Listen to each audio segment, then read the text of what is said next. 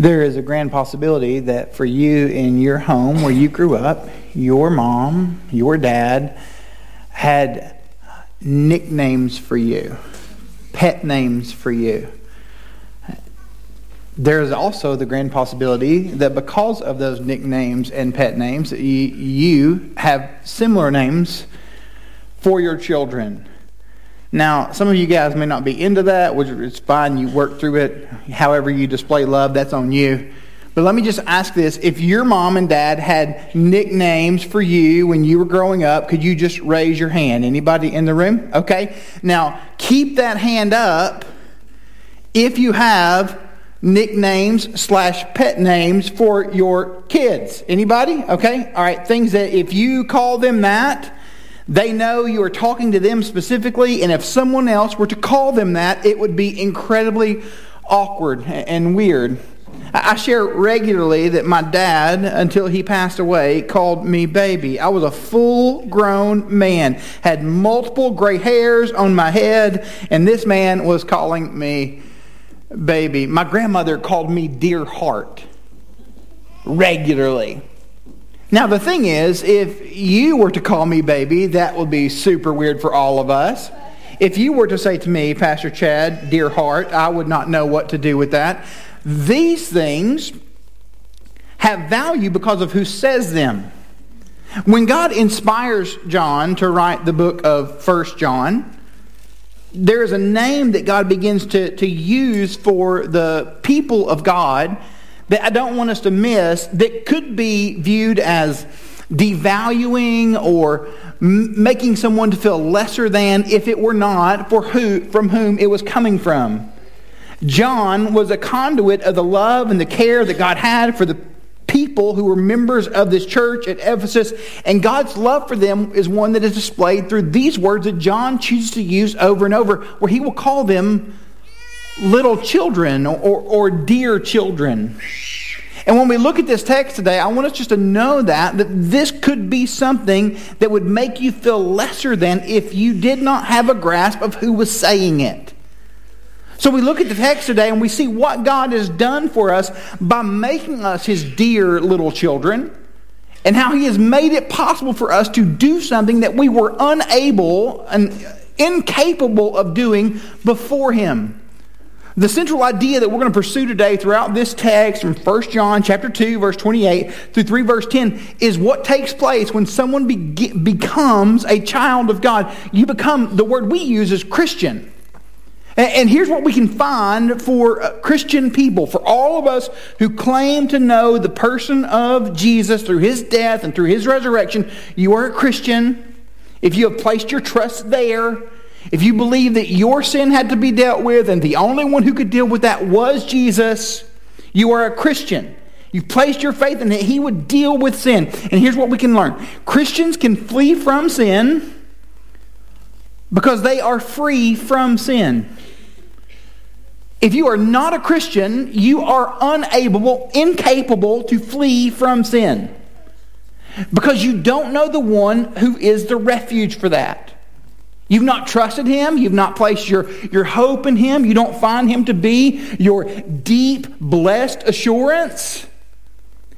You're none of those, none of those things are true of you, but for every believer in this space, here's what the scriptures are saying to us that Christians can flee from sin because we have been freed from sin. And we'll see as John works through the idea of what sin is and how that works and how it really does manifest itself, make itself known in the lives of people as we read through this text. So if you've got your Bible with you, and I'd love for you to have that, 1 John chapter 2, verse 28. So now, little children,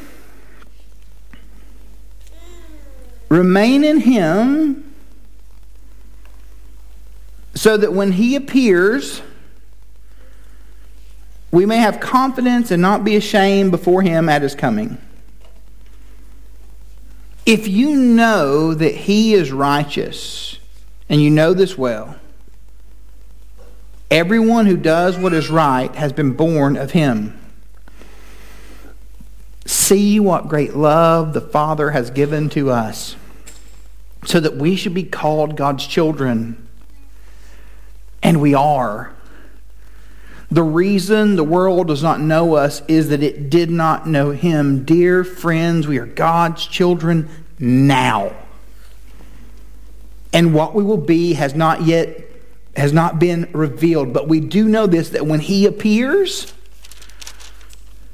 we will be like him because we will see him as he is. And everyone who has this hope in him purifies himself just as he is pure. Everyone who commits sin practices lawlessness, and sin is lawlessness. You know that he was revealed so that he might take away sins, and there is no sin in him. Everyone who remains in him does not sin. Everyone who sins has not seen him or known him. Little children, let no one deceive you. The one who does what is right is righteous, just as he is righteous. The one who commits sin is of the devil. For the devil has sinned from the very beginning. The Son of God was revealed for this purpose to destroy the works of the devil. Everyone who has been born of God does, does not sin because his seed remains in him but he is not able he is not able to sin because he has been born of God this is how God's children and the devil's children become obvious whoever does not do what is right is not of God especially the one who does not love his brother or his sister. When we come to this text today, what we're finding is that we are seeing John give us a little bit more insight of what he writes in First John, or rather in the book of John, chapter 1 where he says this in verse 12 But to all who did receive him, he gave them the right to be the children of God to those who believe in his name, who were born not of natural descent or of the will of the flesh or the will of man, but of God. So, what we're seeing take place in the text is God's children, those of us who are in Christ Jesus, are able to live a life where sin does not define nor defeat us because Christ has defeated sin and he is the one who defines us. So, now, little children, Remain in him. The word that your Bible may use is the word abide. I know how the Bibles that many of you hold, most of them do say abide. What we're seeing happen in this passage is that John is talking to us about where we stay and how we stay there and how we do not evacuate that. Remain in him so that when he appears, we may have confidence and not be ashamed before him at his coming. Be with Jesus. The notion of confidence in his second coming.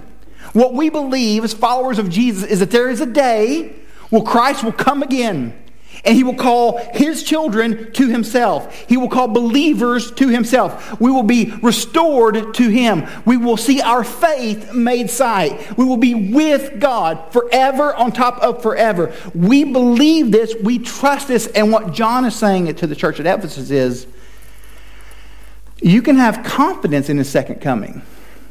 You can have assurance in his second coming. You can know that Jesus is going to return for you.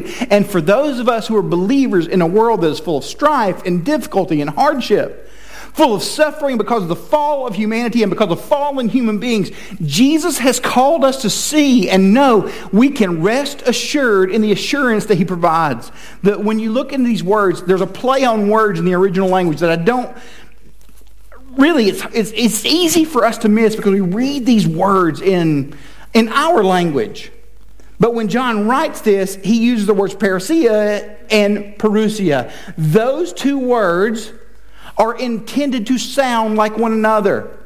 It is a, a, a, word play. It is a use of John to talk to us about how we can have confidence, that is assurance, in the second coming of Jesus. We can be assured in this assured thing. Confidence. So, what that means for believers in a world that may be difficult and is difficult, that is really hard, we can have confident, fearless joy in that Jesus Christ will return for his people. He promises us that. So every time we look around and see that this is a difficult place to live, that people are difficult. If you don't think that people are difficult, I have a question for you. Have you met people? We have confident, fearless joy because of what God has done for us in Jesus. 29. If you know, if you know that he is righteous, you know this as well. Everyone who does what is right, what is right, has been born of him. The idea of rightness there is not just correct behavior. It is correct behavior in response to Christ's action on our behalf. The passage is pointing out to us as followers of Jesus that our lives are to declare that we belong to Him when you know, when any of us know that we are loved and valued, that will help you to love and value as you mature. You will grow in your walk with, as you grow in your walk with the Lord, you will grow in your appreciation for His love and value for you. These are immense things that God has done. I share regularly about my grandmother in here, almost to the point where I feel like I need to apologize at times. She raised me really from very early on. Um, I was, when my mom was diagnosed with cancer, I was seven years old. But even before that, my grandmother lived two houses down the street, and I ate a lot of meals there. And by a lot, I mean a lot of meals there. I would eat at my house and then go down there. That, that's how you get this figure. I would move there. Uh, when I turned 16 years old, I would move in with her when my mom passed away. Our relationship was a very unique one because, as I've said to some of you before, uh, up to that point, she was my grandmother and she did grandmother things. And we all know what grandmother things are. They make, grandparents can make the lives of parents absolutely miserable. Don't do that. It's okay to do that. My father in law had the audacity to tell me he enjoyed grandchildren more than he did his children one time. That seemed unhelp- unhelpful. My, my grandmother w- would have these moments where she would give me grandmother money, and we all know what grandmother money is. They just throw money at you for whenever they see you. She would make sure that if I spent the night with her on a Saturday, she would pop popcorn and bake brownies, and we watch the Golden Girls together. I would go to church with her on Sunday morning. She would make sure that my clothes were ironed every single Sunday. I brought some of these things to Hope's attention when we got married. She said, Well, that's cool.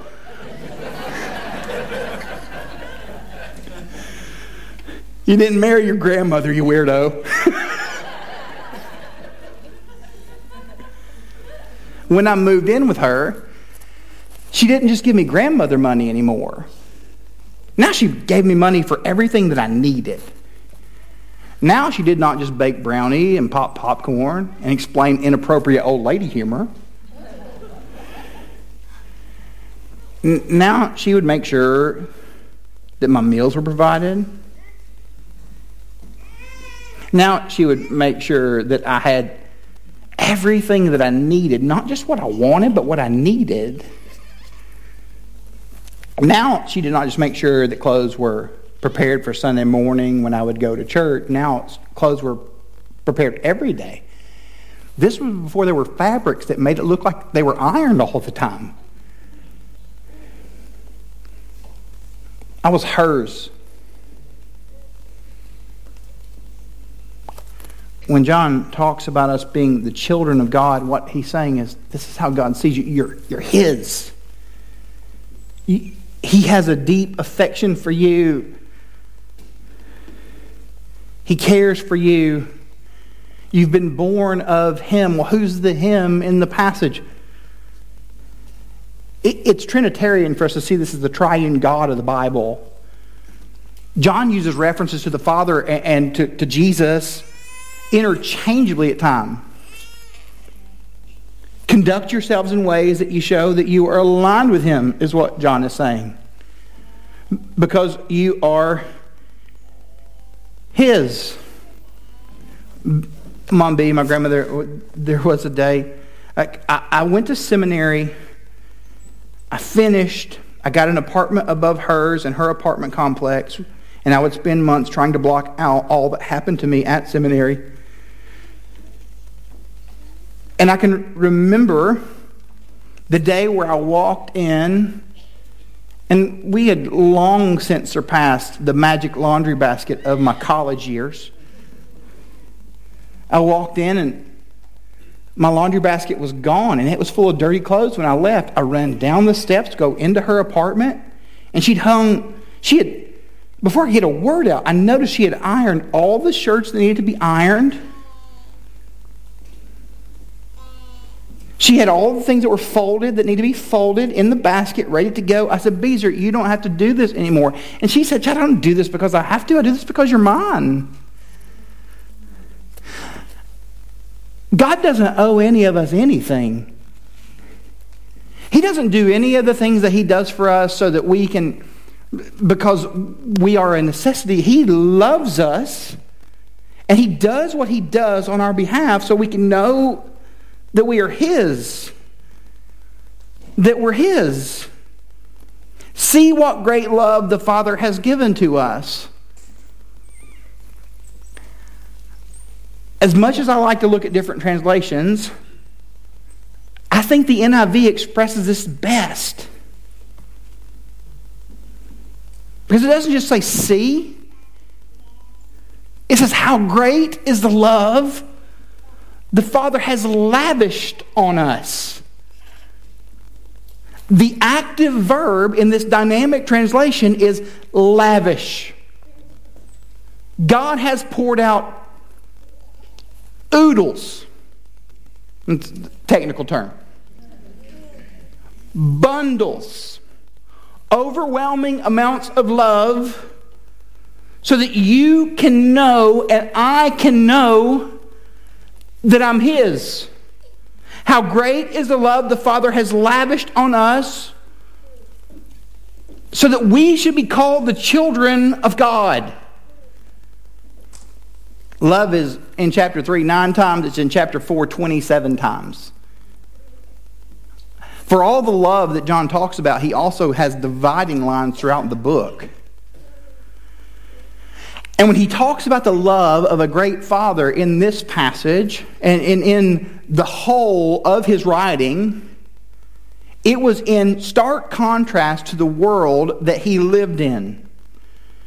Because a good father in the Greco Roman world was not a guarantee. I, I, suppose they didn't have Facebook memories to make them tear up every year at vacation, like happened to me last week. I remember when she was seven. In the Greco Roman world, children were unwanted and they were abused. A father could order for an unwanted child to be taken to the middle of nowhere and just left to die. Children were often, often sacrificed to the god Saturn. Unwanted children were dealt with by drownings and cold and hunger and dogs. The, the counterpoint of God's love is proven to be a more drastic thing than when we look at the world when we look at the world John lived in how, how much you see the vast cavern between love and hate in our world. When you look into the world of John, what he's seeing is this God's love functions this way, and this world functions this way. God, when he lavishes, he acts in a certain way. And how did God act to display his great love for each and every one of us? What is the way that we see that? Is this just about God making me feel emotional and ushy gushy? No. The lavish work of God to show love for us. He sent Christ Jesus to die in our place for our sins. God's lavish love is that He is continually merciful, He is continually loving, and He's continually gracious to us. And if I can remind us of anything, when we see God saying that He has a great love for you, would we know that we short sell the love of God when we don't see ourselves the way that God sees us? We see ourselves as we see ourselves through the lens of shame, through the lens of guilt And when God looks at you, he sees the best you. God sees you as fully redeemed. God sees you as restored to himself. God's not waiting for you to get better at being you. Jesus sees you fully. He loves you wholly and completely.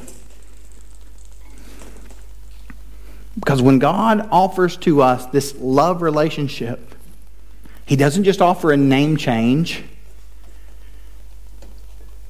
He offers a status change. In Jesus, you are completely different and unique. John tells us that we are born of God five times. It is lost on us. It is lost on every one of us. How remarkably spectacular it is that God would choose to love us. Don't miss that. J.I. Packer says this. He's on my list of top 10 favorite Anglicans. You sum up the whole of New Testament religion if you describe it as the knowledge of God, uh, as the knowledge of God as one's holy father. If you want to judge how well a person understands Christianity, find out he, how much he makes of the thought of being God's child and having God as his father. If this is not the thought that prompts and controls his worship and prayers and his whole outlook on life, it means that he does not understand Christianity very well at all. God has loved you and made possible for you to love him in return. He has redefined you, and God reminds us what a father really is and what a father really does. So, in a, a world, the one that John lived in, there is this stark contrast between a loving father and the way that a removed father, a simple donor of genetics was. And John is saying to a people who have been overlooked, mistreated, you may not feel as if you belong to anyone here, but you belong to God. The reason the world does not know us is that it did not know him. It didn't. It, this is hard for us to get in a world where there are multiple churches. In the Gulf of Houston, as a friend told me years ago before I moved here, when I asked if it was Greater Houston, she actually said it's Lesser Houston.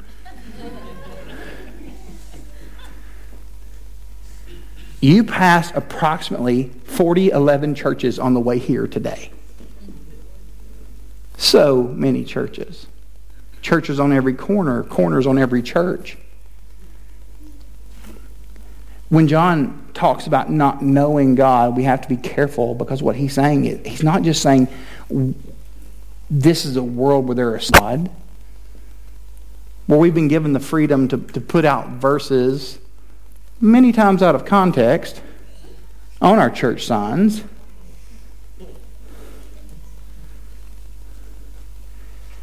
He's talking about a world that is void of God.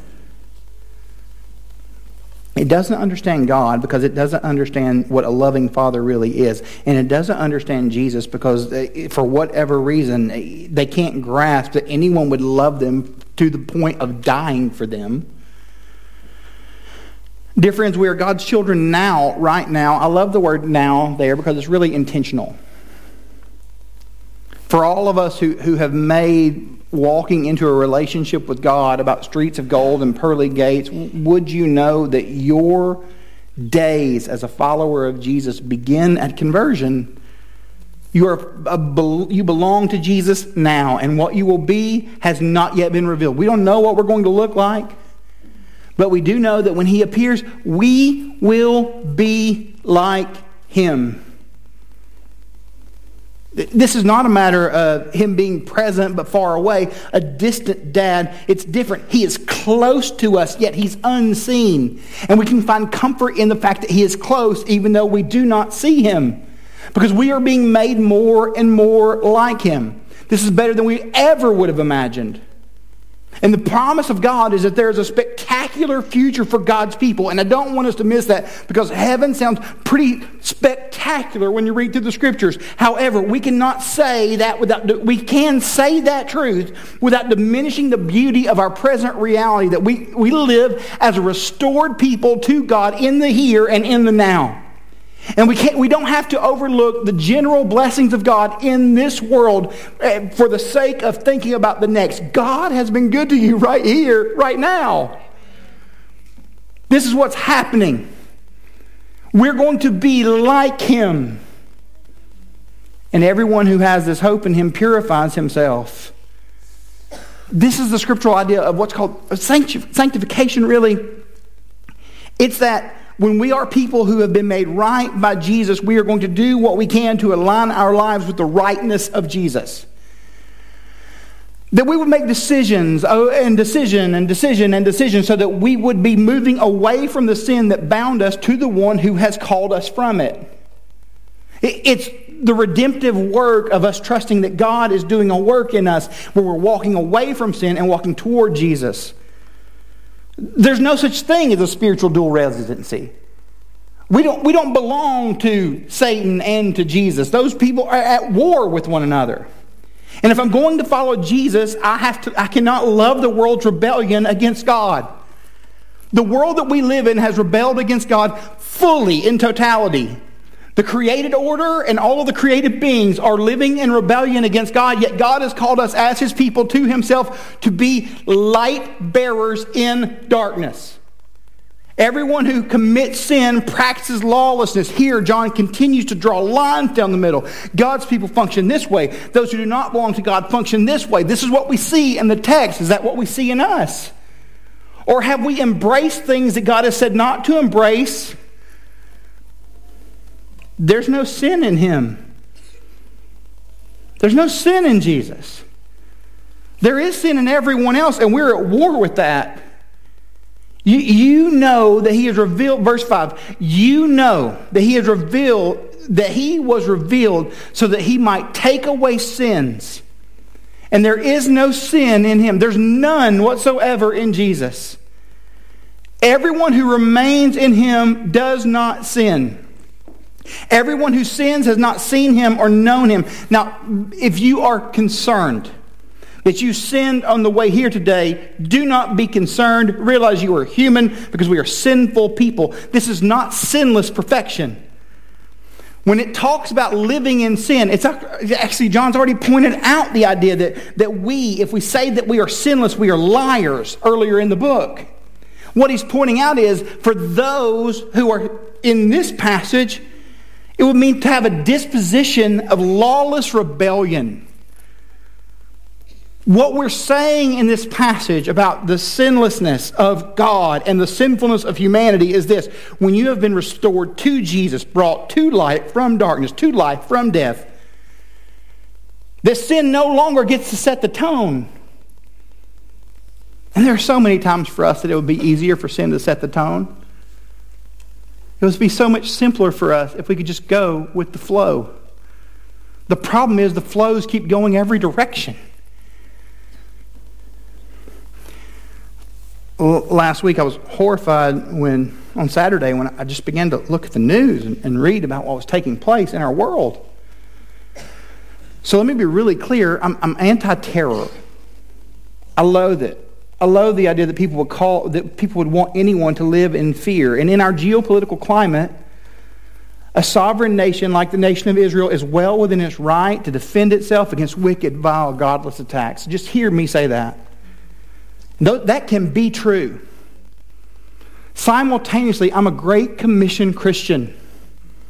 I hold to the idea that, uh, that Scriptures points out in Romans where it says, How will they know if they have not heard? And that we, w- that we should go make disciples of all nations. On top of that, I believe that we're eternal beings. If we were not eternal beings, then just go to war. Fight the fights, battle the battles, because there's nothing everlasting about this. But in short, what we've been given is a situation. Here's what's not complicated terror is horrific. We should hate it, we should loathe it, we should undo it. But what is complicated is that I have a God who is just, and that same God wants to open the eyes of sinful people. And as much as I hate what's taking place around our world, I still have to pray that lost people would turn to Jesus because I don't get to opt out of the Great Commission. It's something that God has called every believing person in this room to. So, in short, I have to simultaneously commune with God for justice, for those who are affected in this world by this heinous sin. And I have to ask this God to give me eye opening mercy for those who will be affected in the next. I have to beg God to turn the hearts of people toward Himself. What I'm having to ask God to do is something miraculous in this broken world. And when I ask God to do something miraculous in this broken world, I'm having to ask Him to continue to do miraculous things in my broken heart.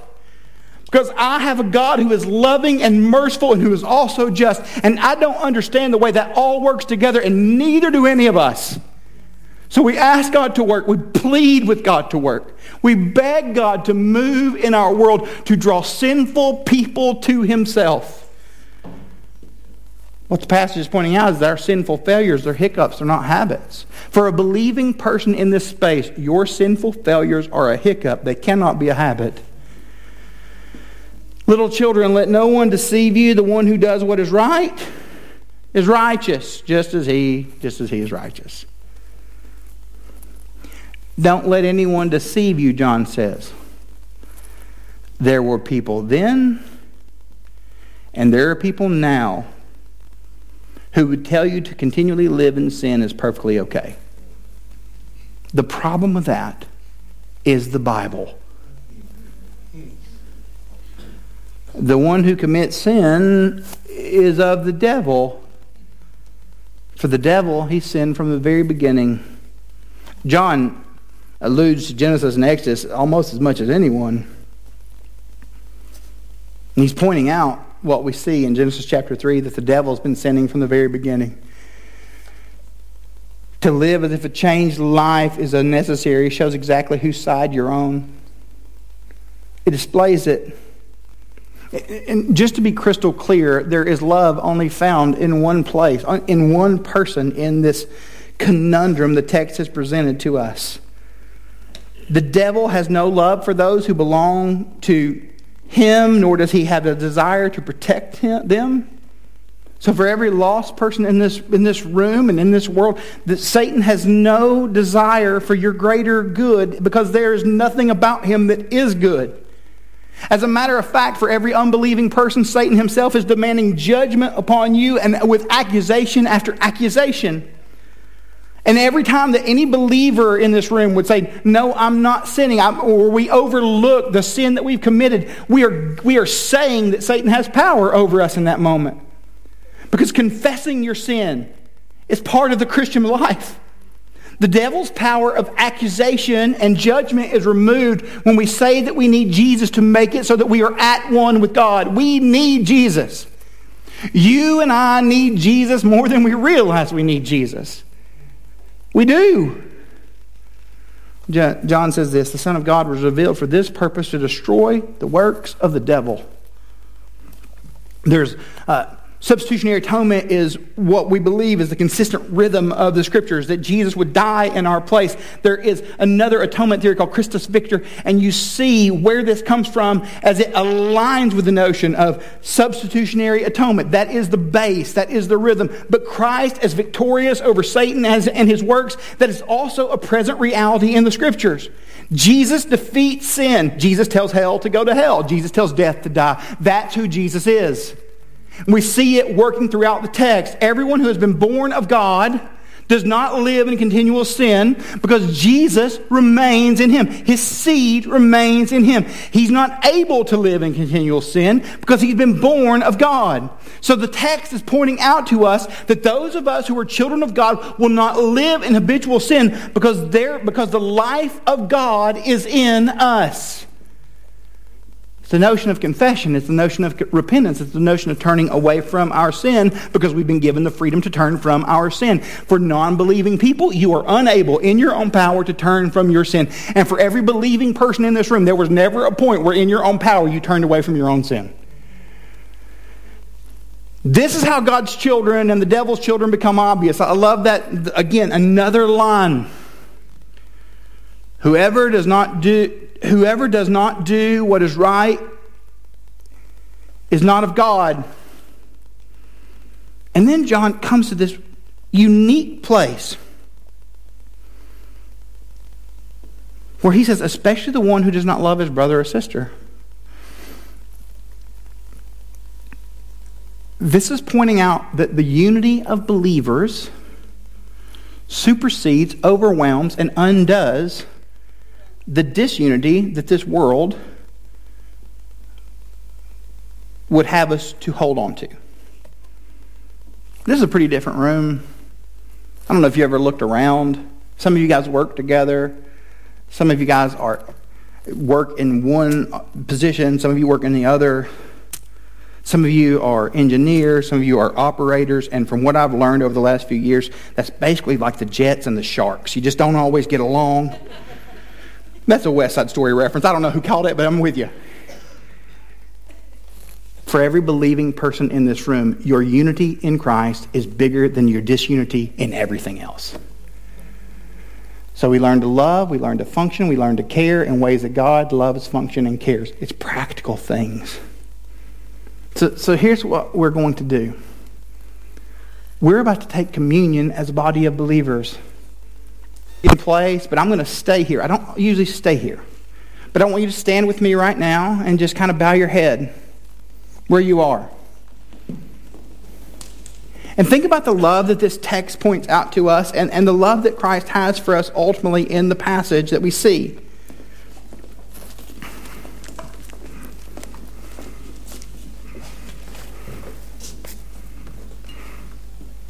Jerry's going to begin to play in the background, and I'm going to begin to pray for us in just a moment. But would we think and will we consider what takes place in that God has done a work so that we would be restored to Him? That work was a great love on God's behalf. So, with our heads bowed and, and, and no one looking around the room, I'm going to say a couple of things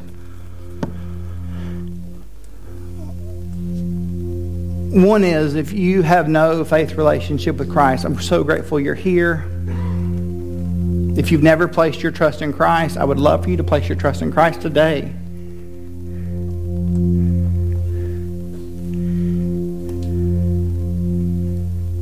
And you can do that in this way. Jesus, I need you. This is just a conversation you can have with the Lord. I don't have to give you, you don't have to use my exact words. Jesus, I need you. Because I am a sinner and I cannot do anything about my sin in and of my own power.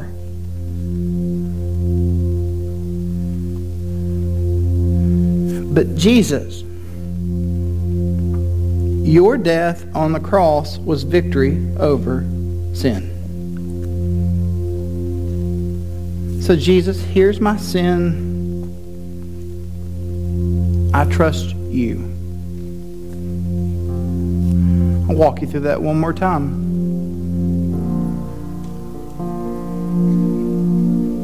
Jesus, if you're not a believer in the space, I encourage you to think through this, interact with the Lord, and give you some guidelines. Jesus, I need you because I am a sinner.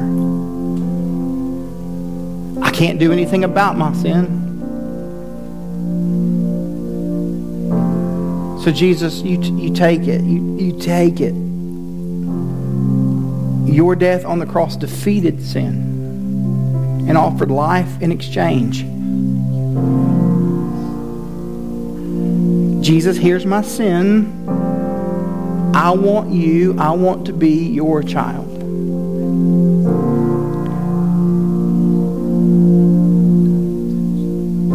If you prayed that or you prayed something like that, I'm in the back right hand corner of the, of the room in a few moments. I'd love to chat with you about what it means for you to place your trust in Christ.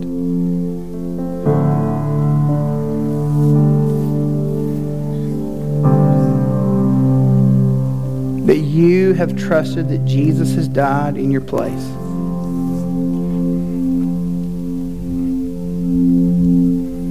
As Jared continues to pad, I would encourage believers before you come get the cup and you come take the bread and go back to your seat.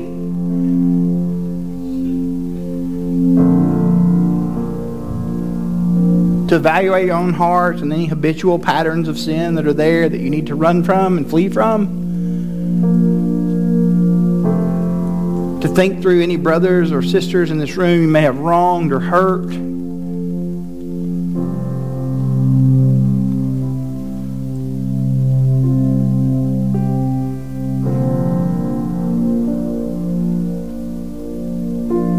In the weight of the moment, think about the beauty of Christ's death and his resurrection and what it means that God would restore you to himself.